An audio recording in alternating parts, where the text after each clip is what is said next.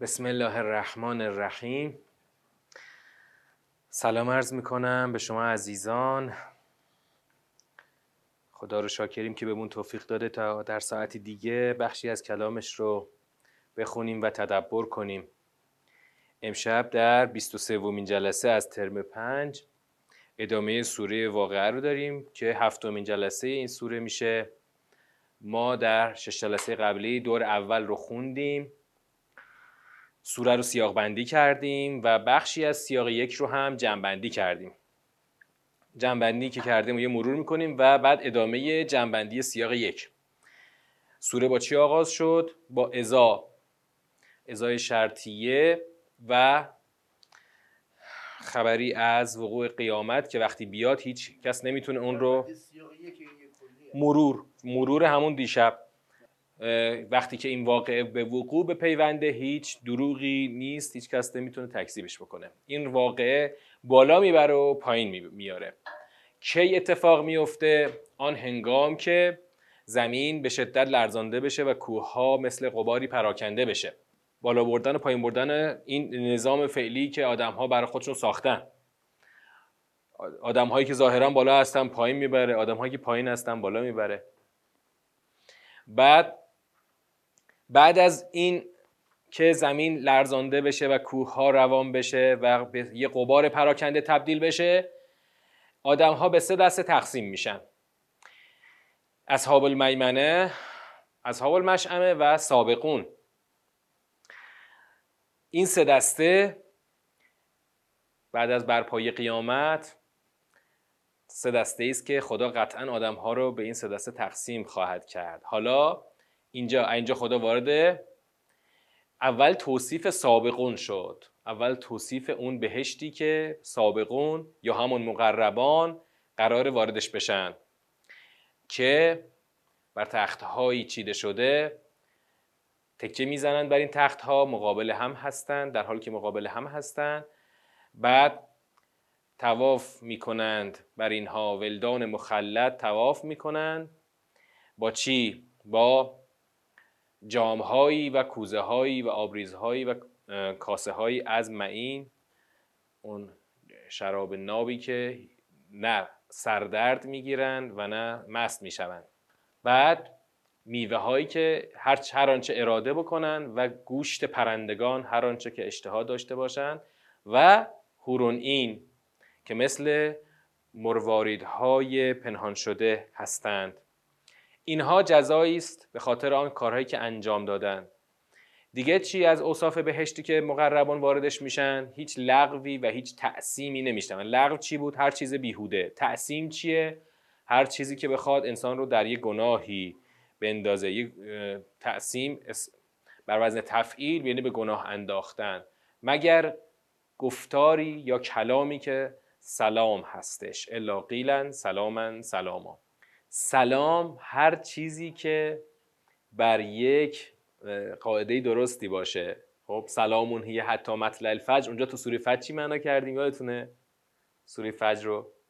سلامون هی یعنی تمام این شب قدری که محل یعنی زمان نزول قرآن هست در کمال صحت و درستی این کار انجام میشه. حالا الا قیلن سلامن سلاما، مگر هیچی نمیشنوند مگر سخنی که همه چیزش درسته، یعنی نه لغوه نه تعصیمه، همه چیش درسته.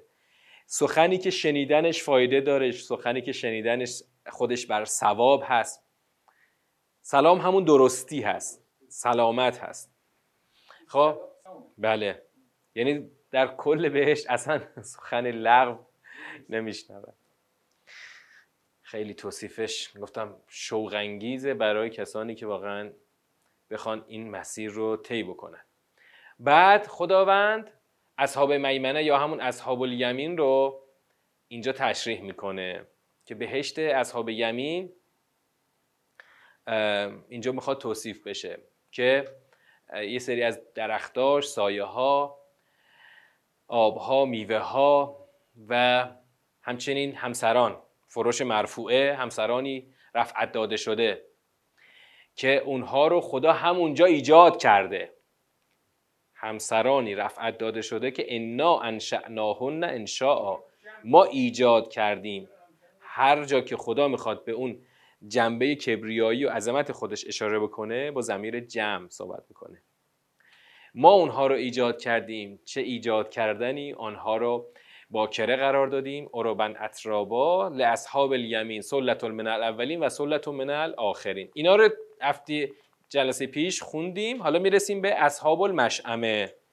اصحاب المشأمه همون اصحاب شومی و بدبختی. ببینید خود این عنوانم جالبه ها، مشأمه، شومی و بدبختی. یعنی اولین وصف جهنمی ها اینه که اینا در یک شومی و بدبختی در افتادن. خب اولین وصف جهنمی که توش در افتادن سموم و حمیم. سموم اون هواهای مسموم، حمیم هم آبهای جوشان و سایه‌ای از یحموم. لا باردین ولا کریم انهم کانوا قبل ذالک مترفین. اینجا رسیدیم به اون سه دلیل اصلیه، رسیدیم به سه دلیل اصلیه در افتادن این جهنمی‌ها یا اصحاب شمال شدنشون. انهم کانوا قبل ذالک مترفین. کانوا مترفین این پیوسته اهل چی بودن؟ اتراف بودن. مترف معنا کردیم تو دور اول، غرق شدگان. اون مرفعان بی درد معنای اصطلاحی معادل امروزش رو گذاشتیم جاش. خود مترف یعنی غرق شدگان، غرق در همه این لذت ها و دارایی های دنیا. آره. کانو یسرو و پیوسته اصرار می‌ورزیدند بر شکستن پیمان بندگی. پیوسته اصرار می‌ورزیدند بر شکستن پیمان. اینم خیلی جالبه. یعنی اینها همونطور که مشغول این رفاه زدگی در حال غرق بودن، پیمان بندگی رو میشکستن. ببین دوتا کار که نمی کردن این آقایون اصحاب شمال، دوتا کار که نمی کردن، یه کار می کردن دیگه. کارشون همون چی بود؟ غرق شدن در ثروت و نعمت. خب خدا این رو قرین میکنه با چی؟ با شکستن پیمان بندگی. یعنی چی؟ یعنی هر کسی که غرق ثروت و نعمت میشه و اون گزینه سوم هم داره، یعنی دچار فراموشی قیامت میشه، این حتما پیمان بندگی رو شکسته. پیمان بندگی یعنی پیمان بندگی چیه اینجا که اینا پیوسته داشتن میشکستنش؟ پیمان بندگی کجا باید خودشون نشون بده؟ که وقتی در برابر ثروت و قدرت قرار گرفتی خودتو فراموش نکنی، غرق نشی، شیرجه نزنی. فقط کیا میتونن اینطوری باشن؟ فقط کسانی که معتقد باشند پیوسته به قیامت، نه یک چیزی باوری همطور دور دورا تو ذهنشون، اون لایه های زیرین ذهنشون، نه، باور به قیامت دائما و پیوسته جلو ذهنشون باشه. خود به خود نمیتونی غرق بشی. ببین شما فرض کن که یک گودال بزرگی از قیر جلوته. مثلا شما رو یه زمانی رو لب این گودال قیر نگه داشتن. اصلا به خودت، به مخیلت خطور میکنه من بپرم تو این یه دست و پایی بزنم؟ چرا؟ چون پیوسته حواست به این هست که افتادن در این گودال قیر مساوی مرگه.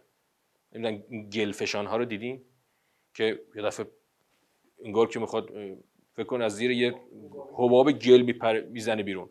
خب و یه جاهایی هم هست مثلا تو دهانهای آتش فشانی گوگرد داغ با فشار میزنه بیرون.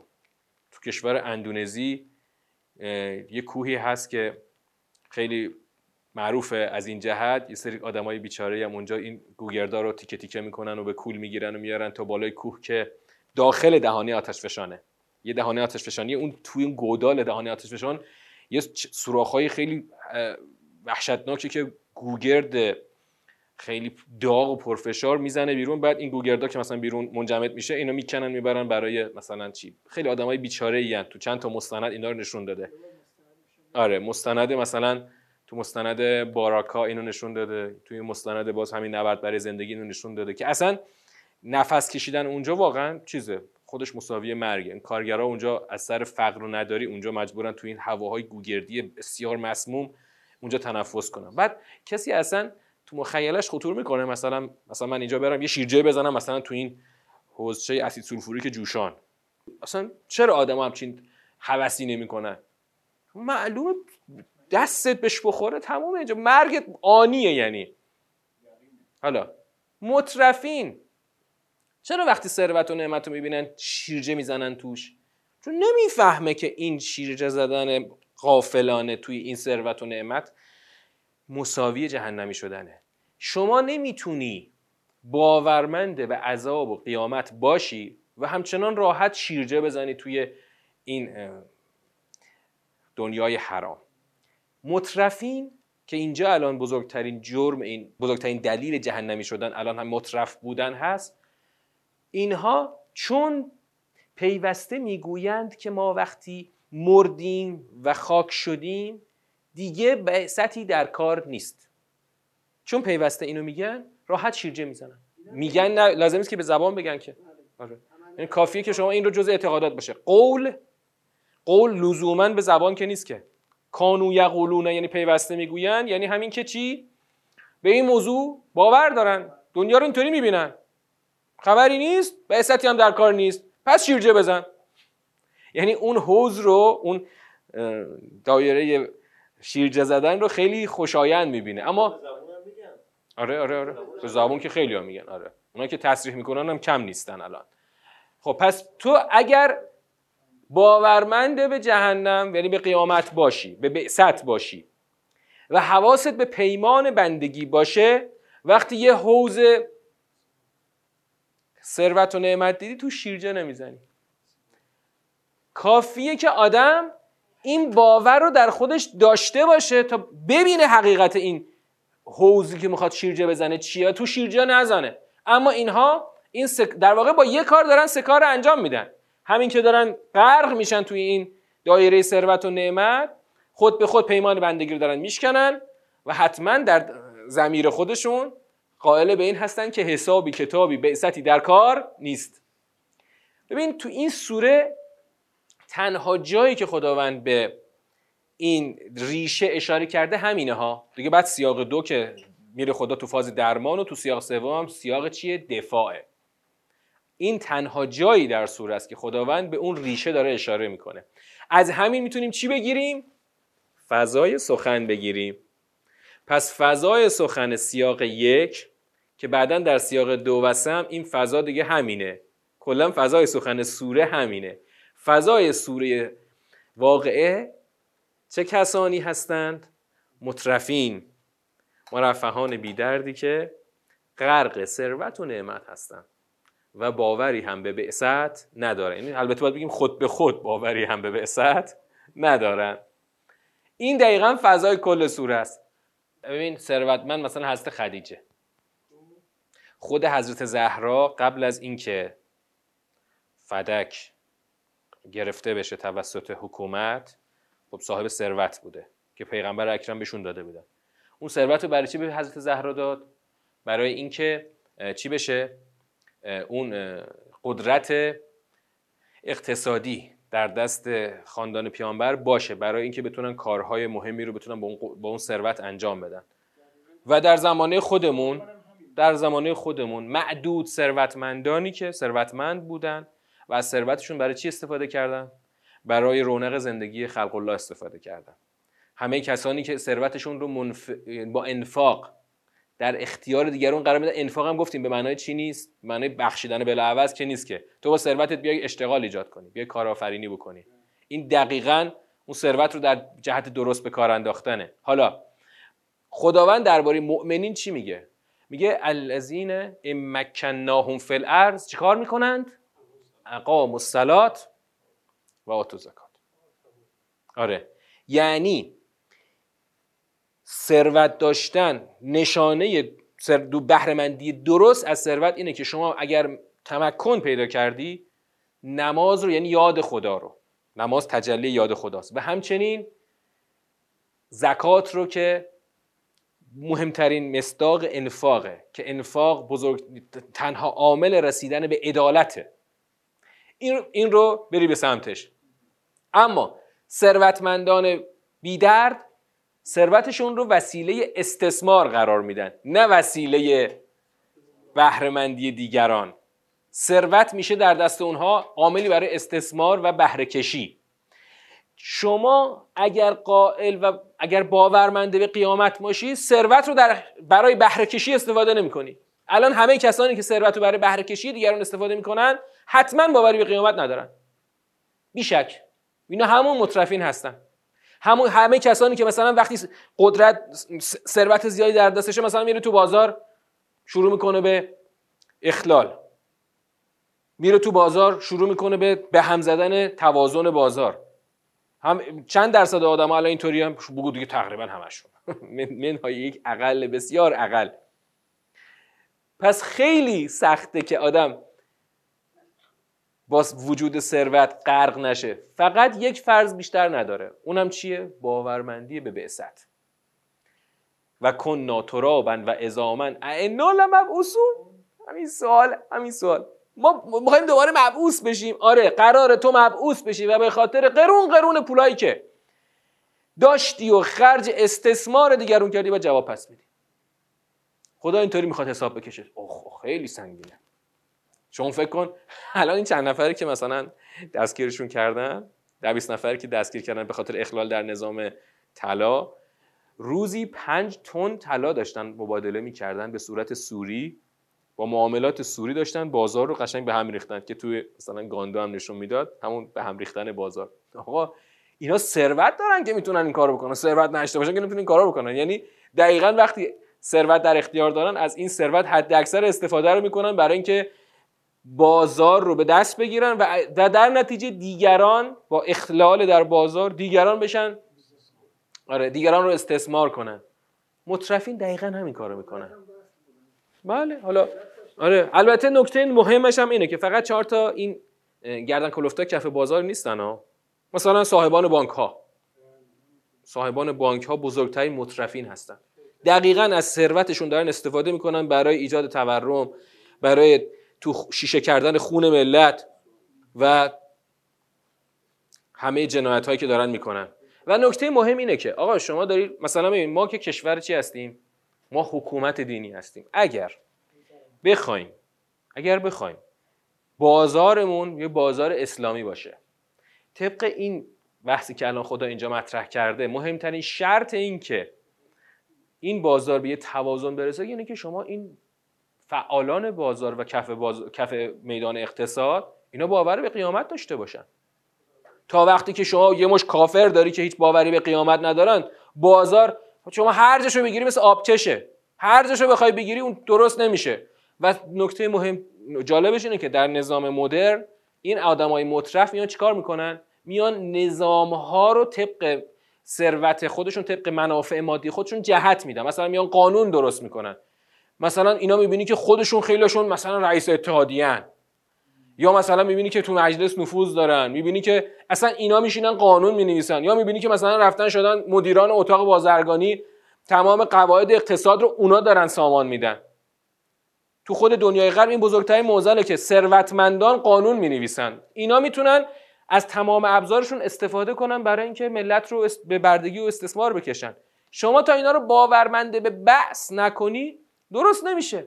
حالا شما فکر کن هی بیای آقا مثلا بگیرشون، ببندشون. اون باور به بعثت اگر نباشه، اتفاق بزرگی نمیفته.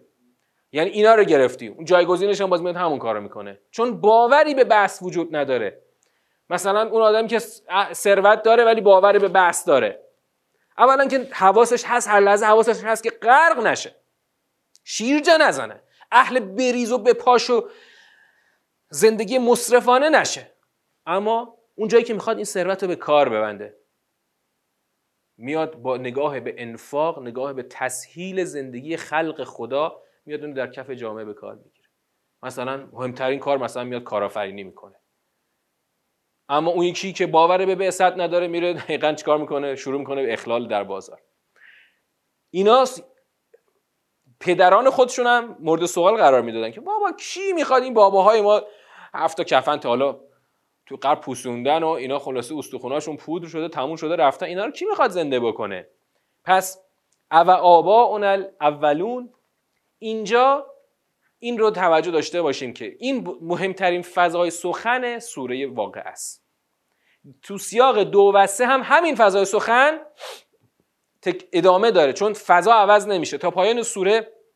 فضا همین زندگی مصرفانه و مترفانه در ثروت و نعمت که اینها رو به کجا رسونده؟ به طغیان رسونده و اینها هیچ اعتقادی به بعث ندارن. نکته تو پرانتز هم اینه که اعتقاد به بعث باید اون اعتقاد چی باشه؟ اعتقاد مؤثر باشه، اعتقاد مؤثر، نه اعتقادی که گفتم در لایه‌های پایین ذهنی، اون که مؤثر نباشه و آدم‌ها رو مانع مترف بودن آدم‌ها نشه، اون فایده نداره، اون هیچ چیزی نداره، تأثیری نداره. راهکار شما باید آدم‌ها رو بیارید توی چی؟ تو فضای نظاممند دین. من میخوام بگم که نقطه دقیقش کجاست. نقطه دقیقش ببین، من یه آدمی رو برام یکی تعریف کرد که از پدر خودش گفت پدر من زمان جنگ خب بارها مثلا به عنوان بسیجی رفت جبهه، الان که به سن پیری رسیده گفت خب اصلاح طلبه. مثلا زمان حسن روحانی که کلا به حسن روحانی رأی داد و الان هم که حسن روحانی این همه فجایع به بار آورده هنوزم میگه اون آدم خوبیه، آدم درست همونه. بعد گفتم خب چطور؟ گفت علی به سردار سلیمانی ارادت داره. گفتم میدونی چرا؟ دلیلش تو نظام قرآن، من کاملا میفهم دلیلش رو. سلیمانی اینقدر بزرگه، ندیدنش فقط آدم باید کور باشه تا نبینه، خب یعنی چشمت فقط هم چشمت باز باشه سلیمانی رو میبینی. اما چرا نمیتونه؟ چرا سلیمانی برای این یک مدل نمیسازه، یک الگو نمیسازه؟ در صندوق رای میره به حسن روحانی رای میده، ولی ته دلش به سلیمانی ارادت داره. خب چون سلیمانی یک شخصه، یک مصداقه. شما از مصداق به مفهوم نمیتونی برسی، باید نظامش رو داشته باشی تا از اون مصداق به مفهوم برسی. آره. مصداق میتونه انقدر بزرگ و درشت باشه که حتی اون آقای همون داماد شاه اردشیر زاهدی، اون هم میاد سلیمانی رو تقدیس میکنه. چرا؟ چون میگم فقط کافیه چشمت باز باشه، هنوز وارد دین هم نباید، لازم نیست وارد دین شده باشه، فقط چشمت باز باشه میبینی سلیمانی رو. اما بازم برای اون هم نمیتونه الگو بسازه. نظامش قرآنه. شما قرآن رو نداشته باش، نه یک سلیمانی، 100 تا سلیمانی هم داشته باشی، این آدم بازم بره پای صندوق، بازم به اون تفکر حسن روحانی رأی میده. چرا؟ چون دلش تو دنیاست. من گفتم به اون بنده خدا، گفتم که اگه از تو بپرسن که اصلاح طلبی یعنی چی جواب میدی؟ شما منهای نظام قرآن نمیتونی اصلاح طلبی رو دقیق معنا کنی. اصلاح طلبی میدونید معنای قرآنیش چی میشه؟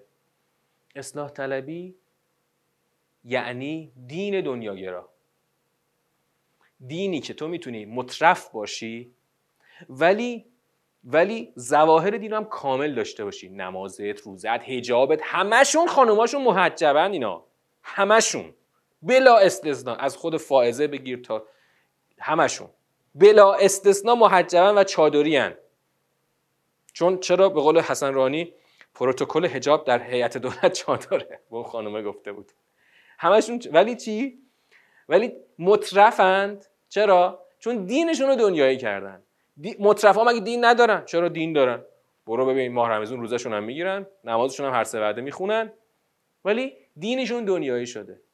شما اینو لحاظ نکنی نمیتونید درست معنا کنی. چون اتفاقا امروز دیگه خیلی اشتراکات ظاهری زیاد شده، اشتراکات ظاهری بین مثلا اون تفکر و این تفکر، اشتراکات ظاهری زیاد شده. مثلا یه زمانی بود اونها هیچ کدوم ریش نداشتن، اینور همه ریش داشتن. الان خیلی اونها یعنی اینور ریش ندارن، اونور خیلی ریش دارن. اصلا به ریش نیست، به حجاب نیست، به این سبک زندگی ها نیست. اصلا باید بری تو عمق تا بتونی اینها رو معنا کنی. آقا کلمه مطرف کلمه کلیدیه، کلمه یعنی کلید واژه کلیدی سوره واقعه است. اینا مطرفن، یعنی اگر خواستی الان قرآنی درباره این آدما نظر بده بگو اینا مطرفن، مرفه بی دردن، دین رو در خدمت دنیا قرار دادن، غرق شدن در ثروت و نعمت، شیرجه زدن و پیمان بندگی رو شکستن. در واقع اینا به بعث اعتقادی ندارن. اگه به بعث اعتقاد داشتن نمیتونستن اینطور شیرجه بزنن تو دنیا. پس نگاه قرآنی ببین چقدر فرق میکنه. ما کاری با آدما نداریم، این آدم بره فردا جانشینانش هم همون تفکر رو خواهند داشت. بعضیا من متاسفانه میبینم بعضیا مثلا در جبهه مثلا انقلاب هستن میگن ما با اینا، ما با آقایون اختلاف سلیقه داریم. انقدر این کلمه اعصاب منو خورد میکنه. اختلاف سلیقه یعنی چی؟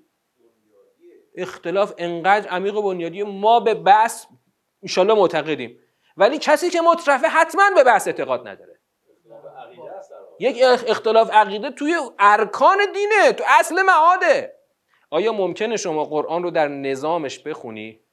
قرائت‌های مختلف از قرآن فقط وقتی ممکنه که قرآن فاقد نظام خونده بشه، یعنی یا فاقد نظام دیده بشه.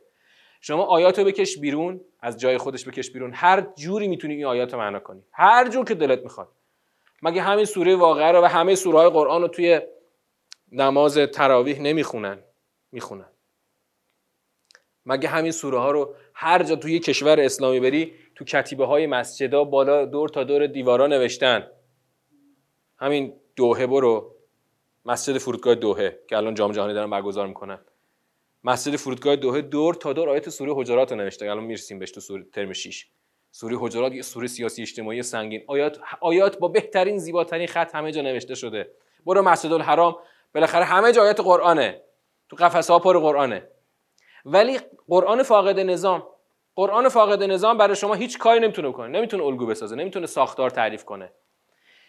الان میخوایم این رو جنبندی بکنیم، این سیاق رو. ببین دستشون که میرسه، اما ببینید مشکل در واقع خیلی ریشه‌ایه، اونقدر ریشه‌ایه که ببین ما الان داریم وقتی از نظام قرآن صحبت میکنیم بین خودمون هنوز فاقدیم بین خودمون حرفش نیست، هنوز به یک گفتمان تبدیل نشده. گفتم 2 نسل شاید زمان لازمه، به طور طبیعی من میگم، ما به طور رونده بخوای شیبش رو حساب کنی 2 نسل زمان لازمه تا قرآن و نظام قرآن به یک گفتمان تبدیل بشه، به یک باور عمومی تبدیل بشه.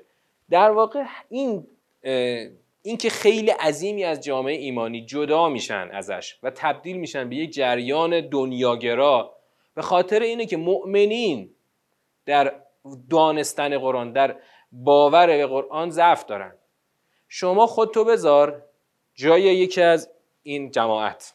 خب از دین فقط یه سری مراسم ها برات تعریف شده باشه، دین مجموعی از مراسم هاست. مسلمونی یعنی مثلا یه ماه رمضان و یه محرم، اگه شیعه باشی محرم، اگه شیعه نباشی فقط یه ماه رمضان. خب مسلمانی رو در سبک فقط تعریف کن. خب از توش چی در میاد؟ باید هم بره از امام حسین درس مذاکره بگیره. این بچه‌های خبرگزاری بسیج دانشجویی SNN اینا رفتن پیش صادق زیباکلام، رفتن صادق زیباکلام اتاقش تو همون دانشگاه تهران، گفتم بیاین درباره امام حسین صحبت کنیم. زیباکلام برگشت گفت آقا درباره امام حسین که اصلا ما حرفی نداریم، اصلا حرفی نداریم. انقدر امام حسین رو میبره بالا، میبره بالا، میبره بالا که هیچ دست هیچ کی بهش نمیرسه. خب ببین امام حسینی که تو آسموناست، هیچ کی ازش الگو نمیگیره. همین ایراد رو ما الان بین خودمون به شدت داریم. ما وقتی سوره انسان رو میخونیم تازه میفهمیم که چجوری میشه از اهل بیت الگو گرفت. ولی الان منهای قرآن شما از اهل بیت میخوای دقیقاً چجوری الگو بگیری؟ چجوری میخوای مثلا از اون کفر ستیزیشون الگو بگیری؟ چطوری میخوای ازشون مدل زندگی رو یاد بگیری؟ چجوری میخوای یاد بگیری؟ نمیشه یاد گرفت، واقعا نمیشه. چرا؟ چون تو آموزه های رایج دین چیزی از اهل بیت ما نمیدونیم. یه چند تا گزاره کلی، خیلی باسواد که باشی، مثلا مثل آقای جعفریان کل تاریخ اسلامو شخم زده باشی، چی میدونی از اهل بیت؟ فلان روز فلان واقعه رفت فلان کارو کرد. خب سیر تا پیاز تاریخ رو با تمام سوراخ سنبه‌هاش بلده. چرا آخرش میره اصلاح طلب میشه؟ چرا؟ چون از سیره منهای نظام هیچی در نمیاد. خدای تاریخ اسلام که باشی آخرش برمیگردیم چه وضعیه، جمع کنید بینیم بابا این میشه، باورش این میشه. سیره اهل بیت منهای قرآن هیچی در نمیاد ازش، آخرش هم همون درس مذاکره حسن روحانی در میاد. شما وقتی نظام داشته باشی اهل بیت، تازه میتونی از اهل بیت الگو بگیری. از کجاش الگو بگیری؟ از مثلا انفاقش الگو بگیری. از کجاش الگو بگیری؟ از اون نسبت و مرزی که دائم تعریف میکرده بین خودش با کفر. هیچ وقت اجازه اهل بیت اجازه نمیدادن که ذره‌ای از اون آلودگی کفر به حیطه اونها نفوذ کنه، چه در وادی اعتقاد چه در وادی عمل. ببینید بازم به یه بیان غفلته. یعنی شما وقتی که قرآن رو اینطور نشناسی غافلی دیگه. مگه حضرت زهرا تو خطبه فدکیه چی گفت؟ اون جمله معروف که نگم چون گفته نمیشه متاسفانه، این جمله اون قسمت مهم خطبه فدکیه، در واقع فراز قله بحث خطبه فدکیه که از زهرا گفتن کجاشه؟ که مردم مشکل شما میدونید چیه که اینقدر پرشتاب رفتید به سمت یک حرف باطل؟ چون در قرآن تدبر نکردید. معاشر الناس المغزیت علی الفعل القبیح الخاسر المسرعت الی قیل الباطل. مغزیه یعنی چشم بست، کسی که چشم میبنده. ای چشم پوشندگان بر فعل زشت زیانبار، یعنی غصب حکومت. ای کسانی که شتافتید به یک سخن پوچ الی قیل الباطل، شتافتید به یک سخن پوچ. افلا تتدبرون القرآن؟ چرا در قرآن تدبر نکردید؟ یعنی اگر در قرآن تدبر میکردید چشم نمیبستید و نمیشتافتید به این فعل زشت زیانبار. متاسفانه این قسمت خطبه فدک بیان نمیشه. من یه فایلی رو امروز تو سایت استاد گذاشتم، اگر وقت کردید ببینید. یه فایل 1 ساعته است که همین هفته پیش استاد در شهادت حضرت زهرا فاطمه اول تو تهران صحبت کردن. خیلی شنیدنیه. یه نمایی از خطبه فدکیه رو سریع گفتن. خود خطبه فدکیه رو در 7 جلسه تو سایت گذاشتیم. خب اما تو این جلسه اول یه 20 دقیقه نمای کلی خطبه فدکیه رو گفتن، در واقع تیتروار، و تو خود سایت گذاشتم. تو ایتا هم بله، کانال استاد اگه عضو باشین الان آخرین پیام همینه که گذاشتم الان. و در ادامه بحث‌های خلاصه تحلیل‌های سیاسی اجتماعی بر مبنای قرآن رو ارائه دادن. خیلی شنیدنیه. بله بله، یعنی همون جماعتی که بر غصب حکومت چشم پوشیدن مگه قرآن نمیخوندن؟ خیلی هاشون حافظ قرآن بودن، حافظ قرآن بودن، واو به واو قرآن رو بلد بودن. اما وقتی که حضرت زهرا ازشون خواست که بیان تو میدون، خب نیومدن و چشم بستن. اون حکومت در واقع اون استدلال‌های پوچی که ابوبکر مطرح کرد رو همون استدلال‌ها پیش رفت. اتفاقا جالب ابوبکر اونجا استناد کرد به دموکراسی. اونم حالا اون بحث استاد گوش بدید. بله الان همینجا هم الان ببین تو همین سیاقی که سوره واقعه، مشکل این جماعت الان بیشتر عملیه که عملی است که اونها رو به کفر رسونده. عمل مترف بودن، غرق شدن در ثروت و نعمت که اینها رو به یک کفر عملی و انکار قیامت و بعث رسونده. اگر این سیاق رو بخوایم جمع بندی بکنیم، اولش هشداره. کجاش هشداره؟ همون فراز اول، اذا وقعت الواقعه لیس لوقعتها کاذبه خافضة رافعه اذا رجت الارض رجا و بسطت الجبال بسا. هشدارش اونجاست. بعدش میاد تبشیر، 2 گونه بهشت رو خدا اینجا توصیف کرد، درسته؟ و بعدم انذار، اونجایی که خدا درباره مترفین صحبت کرد به منظور بازداری مترفینی که پیمان بزرگ یکتاپرستی و بندگی را میشکنند و حشر پس از مرگ را دروغ میانگارند. این سیاق 1. بریم سیاق 2. میریم سراغ سیاق 2. خب تو سیاق 2 دیدیم که خداوند وارد بحث احتجاجات چی میشه؟ احتجاج بر پایه قیامت. اون چیزی که تو سیاق 2 خیلی مهمه، نگاه نظاممند به این سیاقه. ما تو دور اول ریز به ریز استدلال ها رو خوندیم و معنا کردیم، درست؟ بودین؟ کیا جلسه که سیاق دور اولش خوندیم بودن؟ فکر کنم خیلیاتون نبودید. خب یه مروری میکنیم دیگه، یه مرور سریع. ببینید اول خدا یه میخی رو محکم میکوبه.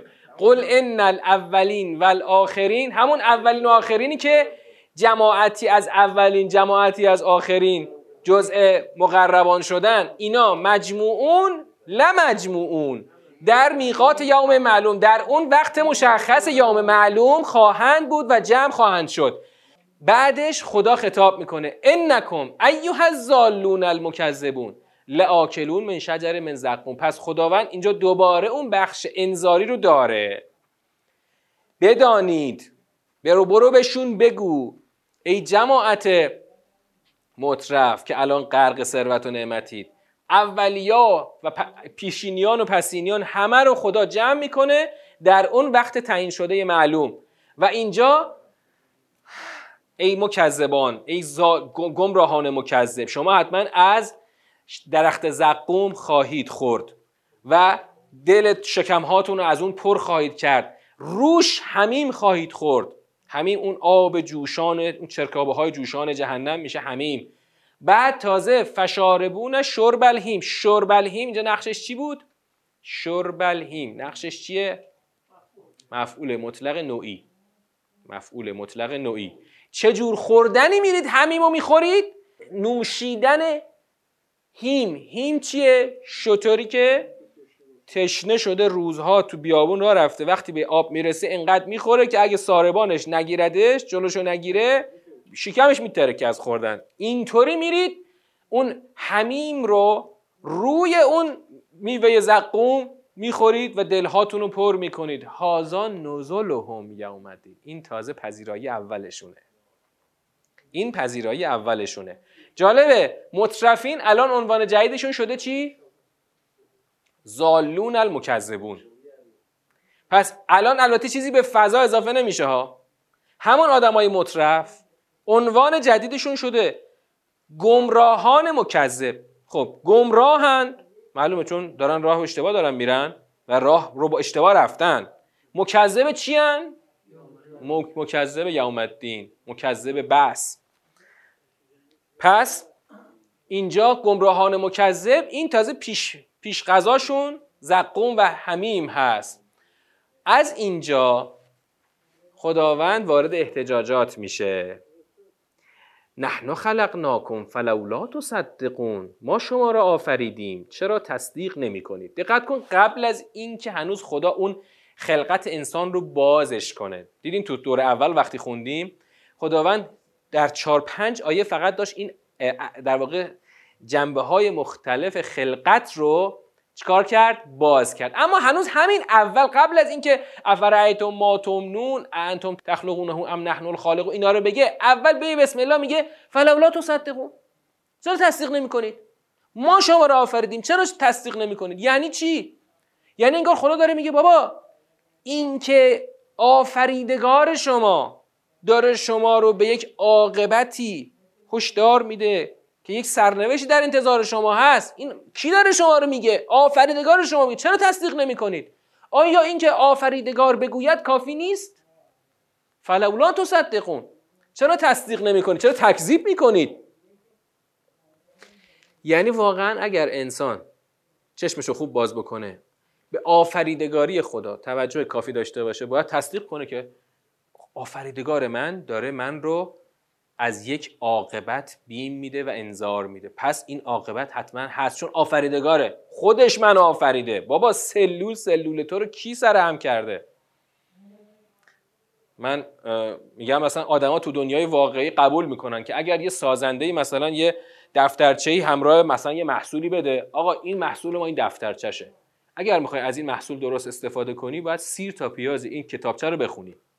هر چقدر اون محصول دقیق تر باشه دفترچش بزرگتر میشه دیگه. خب بعد مثلا تو رفتی اشتباه استفاده کردی، محصولت خراب شد یا یه بلای سر خودت آوردی، اگه بری شکایت کنیم بگی آقا جون من در صفحه فلان بند فلان خط فلان نوشته بودم که مثلا شما باید این نکته ایمنی رو توجه داشته باشی، شما توجه نکردی، من گفته بودم.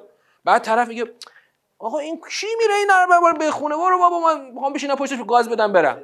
کیو ظلم، مثلا یا میری تو بانک مثلا 10 تا کاغذ ریز بریز تو آچار نوشته میخواد چندر قاز وام بگیرید 10 دور بعد کاغذها رو امضا کنی، بعد فردا اتفاق میفته در صفحه 5 خط 4 کلمه سوم اینو برات نوشته بودم. تو برجام هم همین کارو کردن. ولی آدما نمیخونن بعد میگن که آقا چرا اینطوری شد؟ خب آقا کتابش اومده، کاتالوگ قبلا خدا داده، قبل اینکه شما رو بیافرینه کاتالوگ تو فرستاده، 600 صفحه است، خالقت خودش خط به خطشو گفته، شما نمیخونی، بعد میری میفتی تو جهنم. فردا میگه خدا کسی به ما نگفته بود که. خب بابا کاتالوگ رو میخوندی دیگه. من با استناد به خطبه فدکیه، ببین با استناد به خطبه فدکیه میخوام چی رو بگم. ببین وقتی که کسی هنوز تحت ولایت قرار نگرفته، خب هنوز در وادی ولایت قدم نگذاشته، حضرت زهرا با چه استنادی او رو محکوم میکنه؟ باید یه چیزی فراتر از من باشه دیگه، خودش اطرته، نمیتونه به خودش استناد کنه. حالا اونجا ببین، اونجا اصل انحراف برمیگرده به اینکه این ملت تدبر نکردن. خب چون در این بخش اول استناد استدلال، یه چیزی رو بپذیریم، سیر استنادی که خدا در قرآن چیده خیلی حکیمانه است. خب سیرش خیلی حکیمانه است. در همین قرآن خدا از ولایت سخن گفته، اما ولایت رو کجا گفته؟ بعد از اون که توحید طرف درست شده. تو خود سوره هایی که موضوع ولایت به طور خاص ویژه مطرح شده، بعد از اونه که توحید طرف درست شده. این سیر رو باید درست طی کنیم. تا وقتی که طرف در شرک قوتوره، تا وقتی که طرف هنوز درکی از خالقیت خدا و تدبیر خدا، ربوبیت خدا نداره، شما هر چقدر از ولایت صحبت کنید او درکی نداره، هنوز هوشی نداره، حواسی نداره. در قرآن، در نظام قرآن این فرایند دقیقه. الان ببین اینجا سوره واقعه با کسانی مواجهیم که ظاهرا معتقدند به دین، ظاهرا در دین هستند اما مطرفند. همین آدم مطمئنا تو مجلس بیت رهبری حضور پیدا میکنه و همین آدم اسم امام حسین هم غلیظ بر زبان میاره، حتی روزه هم میخونه، ظاهرا مخاطبینش اشکم میریزن، اما به خاطر مطرف بودن این آدم در ته جهنمه. فرایند مؤمن کردن آدم ها فرایند حساب شده باید باشه. ما وقتی میتونیم آدم ها رو مثلا به همین قیامت اونطور که خدا میخواد باورمند بکنیم که دقیقاً طبق فرایند سوره واقعه پیش بریم. فرایند سوره واقعه سیاق 1، سیاق 2 و سیاق 3ش در این سگام اگر کسی درست و دقیق همراهی بکنه به همون بس، به همون قیامت، به همون واقعه باورمند میشه و برای اینکه بتونه این مسیر رو طی بکنه باید بره دنبال الگو. اون وقت الگو رو خدا، گفتم نوع الگوگیری رو خدا بهش میگه اینطوری الگو بگیر از الگویی که جلوت گذاشتم و پیش برو. اینجا الان اهل بیت میاد میشه الگوی عمل به قرآن، اما بخش باورش هنوز اهل بیت خدا نمیاره وسط. چرا؟ چون باور باید تو ذهن طرف یک نظامی از باوری که ریشش در ربوبیت شکل بگیره. اگر ما این مسیری که ربوبیت خدا درش ترسیم شده درست و دقیق طی نکنیم، اون باور اصلا شکل نمیگیره. من میگم اون شکلی هم که ابتداً در جامعه ما داریم اون یک شکل بدویه، اونقدر بدویه که طرف میتونه ظاهرا باورمند به ولایت ائمه باشه ولی هیچ اعتقادی به قیامت نداشته باشه. این با هم بودن یه با هم بودن خام که نیست که، بله هم با همه، هم از هم جدا نمیشه، ولی این خام نیست. این بیان خام ما رو به جایی نمیرسونه. من گفتم سوره انسان، خدا بابا خالق هستی سوره انسان فرستاده دیگه. خب این خالق هستی تو سوره انسان اهل بیت رو با چه وجهی معرفی میکنه؟ وجه الگوگیری برای انفاق، الگوگیری برای وفا به تعهد، تا در یک مسیر مشخصی جامعه هدایت بشه، انفاق رو به عنوان فرهنگ بپذیره و اون جامعه بره به سمت آرمان. درست شد؟ آنچه که به عنوان مجری و الگو گفتم بر اساس نظام سوره انسان گفتم. خب این مفسر رو، این که ما هم تاکید میکنیم روی مفسر، این که روی تاکید میکنیم روی مفسر و مبین، بله پیغمبر اکرم کجا گفته اینو؟ تو خطبه قدیر گفته اتفاقا. بله پیغمبر اکرم تو خطبه قدیر گفته، ولی تو خطبه قدیر بگه فقط همین حرفو گفته. تو خطبه قدیر یک نظام چیده پیغمبر، تو اون نظام تفسیر و تبیین معنا شده. ما وقتی از کل خطبه قدیر 1.5 ساعت سخنرانیه فقط یک جمله یه خطی رو در آوردیم، از نظام کشیدیم بیرون، بعد همون رو هی تکرار میکنیم. بابا تفسیر و تبیین معناش چیه؟ اما من دارم بر اساس نظام دارم حرف میزنم. بابا خالق هستی باید تعیین کنه که اهل بیت نسبتشون چیان یا خودمون از جیب خودمون. خالق هستی تو کتابش گفته، پیغمبرش رو فرستاده، اینو خط به خط به ما درس داده، پیغمبرش هم تو خطبه قدیر چی گفته؟ نسبت اهل بیت با قرآن تعریف کرده، در یک نظام تعریف کرده، نه فقط در یه جمله‌ای که من کنت مولا فاز علی مولا. اون میره تو نظام قرار میگیره، در یک نظام دقیق. آقا تفسیر و تبیین رو ما معنا کردیم اون شب. تفسیر و تبیین به معنای ریز ریز کردنه. ریز ریز کردن به معنای نوشتن قانون جزئی از روی قانون کلی. این قانون اساسی دینه، چارچوب دین تو این اومده. باور به قیامت اینجا معلوم میشه چجوریه فرایندش. باید تو باور به قیامت رو سیر تا پیاز، مو به مو، خط به خط، عین سوره واقعه و سوره هایی که باور به قیامت رو ایجاد میکنه طی کنی. بعدن که میای کف جامعه، خب حالا من چجوری از مطرف بودن در بیام؟ من الان چجوری از این بلای مطرف بودن خارج بشم؟ مدلش رو از اهل بیت باید بپرسی. من از چجوری از این الان با این جماعت مطرف من چیکار کنم؟ شما وقتی که منهای قرآن مطرف بودن رو اولا که معضل نمیبینی، اصلا مطرف بودن حالا تازه پذیرفتی که مطرف بودن یک معضله. چجوری با این جماعت مطرف بیام آدمشون کنم؟ با سوره واقعه باید آدمشون کنی. من بیام الان برم براشون روزه امام حسین بخونم یا برم براشون روزه فاطمیه بخونم، میشینن برات گریه هم میکنن، کیلو کیلو اشک میریزن، ولی از مطرف بودن در نمیان. چرا؟ چون اصلا نسبتی بین دنیاشون، همون دنیای مطرفانه شون، با اهل بیت اصلا نسبتی وجود. مثلا طرف میره زیارت، میره هتل درویشی، فقط یه صبحونش به اندازه 1 ماه غذای یه آدمه، یه صبحونش، نهارش، یعنی فقط اون یه هفته پول هتلش به اندازه 1 سال حقوق کارمنده یا یه کارگره.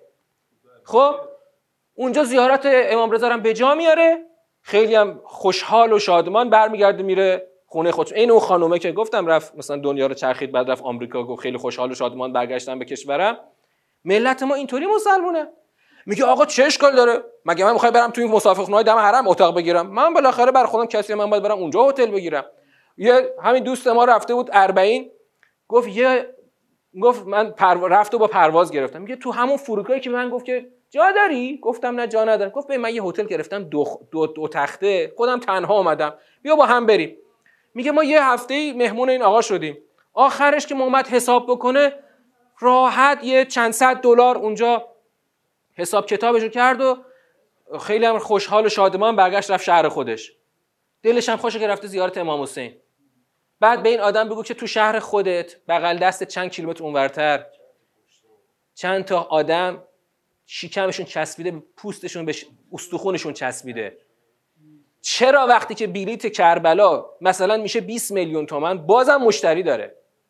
میخوای 20 میلیون تومان فقط برای بلیتش بدی، 20 میلیون تومان هم برای هتلت بدی، فقط یه کربلا رفتن تو 40-50 میلیون تومان آب میخوره، برات مهم نیست. این آدم مطرفه چون هیچ نسبتی وجود نداره. آقا اهل بیت به قول خودش داره، کام دارن مسلمان داره، ولی این مطرف خودش هم حالیش نیست. حالا من اینو چجوری از مطرف بودن در بیارم؟ با سوره واقعه میتونم درش بیارم. آقا میخوای واقعا از این مهلکه جهنم نجات پیدا کنی، فکر نکنی فردا با این زیارت رفتنم میخوای بری بهشتا. اهل بیت وقتی نسبتش با قرآن درست تعریف بشه سازنده میشه، وگرنه میشه مخدر جامعه. ملت دلشون خوشه، مثلا برو ببین هیئت میگیرن چجوری. هیئت میگیره فقط چند صد میلیون تومان میره باند و بساط میخره که وقتی میخواد گوبس گوبس بکنه این صداش خوب تو مسجد بپیچه. این همه یعنی گرانترین وسایل صوتی چرا تو بازار همیشه مشتری داره؟ چون یه عده‌ای هستن که اون هیئت گرفتن مهمه. آخرش هم یه غذای توزیع میشه تو اون. همون غذاها چه جوری توزیع میشه؟ تو هیئت الان غذا چه جوری توزیع میشه؟ وقتی که مهم نیست که غذا به نیازمندش برسه یه پولی یا یه غذایی هم توزیع میشه، میره دور ریخته میشه، عمده اون غذاها خورده نمیشه، به نیازمندش نمیرسه. پس نسبت اهل بیت و قرآن نسبت روشنیه. اون جای اهل بیت الگو برای ما روشن میکنن و قرآن رو برای ما معنا میکنن که ما اولا نظام دین رو فهمیده باشیم، به قیامت درست باور پیدا کرده باشیم، وگرنه خود اهل بیت هیچ وقت قرار نیست بیان برای ما قیامت رو مثلا تو ذهن ما بگنجونن. آقا آدم مثلا بیا باور به قیامت داشته باش. اهل بیت این کار تو قرآن باید انجام بشه.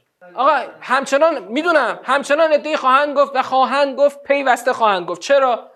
خواهند گفت که اینها چی ان؟ اینا با اهل بیت مشکل دارن. اولا شماها مشکل دارید که اهل بیت رو سکولار کردید. شماهایی که اهل بیت رو سکولار کردید دلتون خوشه به یک شفاعت دروغینی از اهل بیت که برای خودتون ساختید، عین شفاعت سوره نجم. خواست میخواید همه قوانین دین رو، تمام این نظامهای دین رو دور بزنید، راحت با سر به خیال خودتون برید تو بهشت. شما مخالف اهل بیت هستید که اهل بیت رو بدون قرآن معنا میکنید. دین سکولار همینه که آقا شما مجلست همیشه براه، اما فالودتو میری با اونا میخوری. اونا البته مجلسشون براه، اونا گفتم که مثلا دائم همیشه مجلساشون براه، محرم میگیرن، ماه رمضان میگیرن، افطاری های ماه رمضانشون عکس و فیلماش در میاد دیگه. اما دین سکولار یعنی اگه کف جامعه این فقرا اگه الان مثلا فرض کن 15% اینا بشن 30%، اصلا بشن 50%، بازم مهم نیست. اگه بهشون بگی بابا این فقری که کف جامعه داره استخون ملت رو داره خورد میکنه، اینا همه فردا میشن لشکر دشمن، اینا اون وقت میافتن به جون اون انقلابی که تو تمام هویت تو، تمام هستی تو ازش داری. چرا به فکر فقرا نیستی؟ چرا پولا رو میبری جای خرج میکنی که نفعی به حال فقرا، نفعی به حال این کم شدن این آلام جامعه نداره؟ یعنی اصلا این زندگی مترفانه مصرفانه اصلا فراگیره بین ما، فراگیر، چون باوری به قیامت وجود نداره. حالا ما میخوایم درستش کنیم، چجور درست کنیم؟ من بگم الا و بلا نظام سوره واقعه چارشه، کی از من قبول میکنه؟ سوال ساده است دیگه. آیا کلمه تفسیر رو من باید معنا کنم؟ ها، پس بعد بگیم زبان عربی قابل قبول نیست. آقا سوال، آقا ما اصلا دینمون مشترک نباشه، این الان از عربیه، این کلمه کتاب عربیه، کی حق داره کلمه عربی رو معنا کنه؟ کی؟ اصلا دین ما یکی نیست اصلا. آقا یه کلمه گذاشتیم مثلا الان فرض انگلیسی نوشتیم اینجا، برای دانستن کلمه انگلیسی کجا مراجعه می‌کنی؟ مثلا انگلیسی باشه میری وبستر مراجعه می‌کنی، عربی باشه کجا مراجعه می‌کنی؟ یه گامه من جلو بیاین دیگه، این یه گام بیاین. آقا اینجا اگه انگلیسی باشه میرید آکسفورد و وبستر مراجعه می‌کنی، عربی باشه به کجا مراجعه می‌کنی؟ بالکتب لغت معتبر. خب حالا المنجد که چیزه مثلا دم دستیه، خب اون کتب عربی معتبر. خب بعد تازه کتبی که معنای عصر نزول رو نوشته باشن، نه معنای امروزو، درسته؟ الان مثلا یه کلمه از اون رو زمان 15 قرن گذشته، امروز معناش یه چیز دیگه شده، باید بریم 15 قرن قبلیه رو بگیریم یا امروزیه رو؟ قبلیه رو. خب این که منطقیه دیگه. خب کلمه تفسیر و تبیین در لغت معناش اونه که گفتم. اگر پیغمبر اکرم در خطبه قدیر تفسیر و تبیین به کار برده، آیا به معنای عصر خودش به کار برده یا به معنای عصر ما؟ عصر خودش. کلمه تفسیر و تبیین رو ما معنا نمی‌کنیم، همونطور که تدبر رو ما معنا نمی‌کنیم. تفسیر و تبیین در لغت معناش مشخصه، همونطور که برای این لغت‌هایی که الان تو همین سوره داریم، تحرسون، تشربون، منزلون، نزول، همه اینا رو می‌ریم که تو کتب لغت، اونم عصر نزولش رو می‌گیریم. تفسیر و تبیین هم همینه. هنوز به نقش ائمه نرسیدیم. اگر تفسیر و تبیین رو کتب لغت اون زمان برای ما معنا میکنن، در کلام پیغمبر اکرم در خطبه قدیر هم به همون معناست، همونطور که تدبر به همون معناست که گفتیم مثلا. خب اینو بپذیریم دیگه، بپذیریم یا نه؟ بپذیریم یا نپذیریم؟ مثلا الان برای کلمه تفسیر مثلا علامه تو تفسیر المیزان یه معنا نوشته، معنای خیلی دقیقی نوشته، بعد از کلی اقوال مثلا بررسی کرده، آقا تفسیر اصلا یعنی چی؟ بعد علامه یه معنای نوشته که اتفاقا معنا البته بیشتر ناظر به معنای زمان حال، اما معنای دقیقی حالا برو ببین. ولی من اگر بخوام تفسیر در کلام پیغمبر رو ببینم، حتی نمیرم تعریف دقیق علامه رو در بیارم، چون علامه داره کلمه تفسیر رو با توجه به اختلاف دیدگاه در امروز معنا میکنه، برای امروز معنا میکنه. اولا که اگر همه جلسات رو اومده باشی، یا اگر مثلا اگر از اول با ما همراه می بودید، خب ما که در خیلی جاها استنادهای خیلی روشنی کردیم به کلام و سیره اهل بیت. خب مثلا چند جلسه پیش بود، چند جلسه حدود شاید 2-3 ماه پیش بود، من اصلا یه جلسه اختصاصی من چی گفتم؟ خطبه قدیر رو گفتم. خطبه قدیر یک جلسه فیکس ما خطبه قدیر گفتیم. اما الان که دارم مثلا سوره واقعه میگم، خب اینجا من باید تمام تلاشم معطوف به جا انداختن نظام سوره باشه. آیا در سوره انسان گفتیم؟ خب پس معلوم میشه که ما سیرمون هست که بگیم دیگه. ما تا کی میگیم اینو؟ بعد از اون که نظام جا افتاد. من تو دور اول که هنوز دور معنای کلمات و صرف و نحو کلمات هست، ساختار کلمات هست، اونجا هنوز نمیام درباره مصداق مطهرون بحث کنم. خب هنوز که ما جنبندیمون تمام نشد، بذارید جنبندی ما تمام بشه، ما اونو میگیم. ما همچنان که تو سوره انسان گفتیم، اینجا هم خواهیم گفت. استاد بحث نهج البلاغه رو شروع کردن از سال 98 که دیگه کاملا کنار بحث سوره یه جلسه جداگونه اصلا نهج البلاغه رو گفتن و تو اون بحث دیگه از خطبه یک شروع کردن. بعد اومدن دیدن که باید برن تو تمام نهج البلاغه، فقط حدود 20 جلسه فقط یه خطبه رو گفتن. خطبه 7 نهج البلاغه که معادل خطبه 24 تمام نهج البلاغه میشه، حدود فقط 20 جلسه این بود. بعد اینو برای چی گفت؟ برای اینکه به اونایی که متهم به اتهامات بی اساس میکنه میگه آقا جون، اگه نهج البلاغه اثبات میکنه که ما شیعه‌ایم، اینم نهج البلاغه درس دارم میدم دیگه، اصلا دیگه یه بحث مفصل نهج البلاغه. اون جماعت میدونی با چی گفتن؟ گفتن اینا فیلمه. گفت دیگه چیکار کنم؟ خطبه فدکیه گفتم، نهج البلاغه گفتم.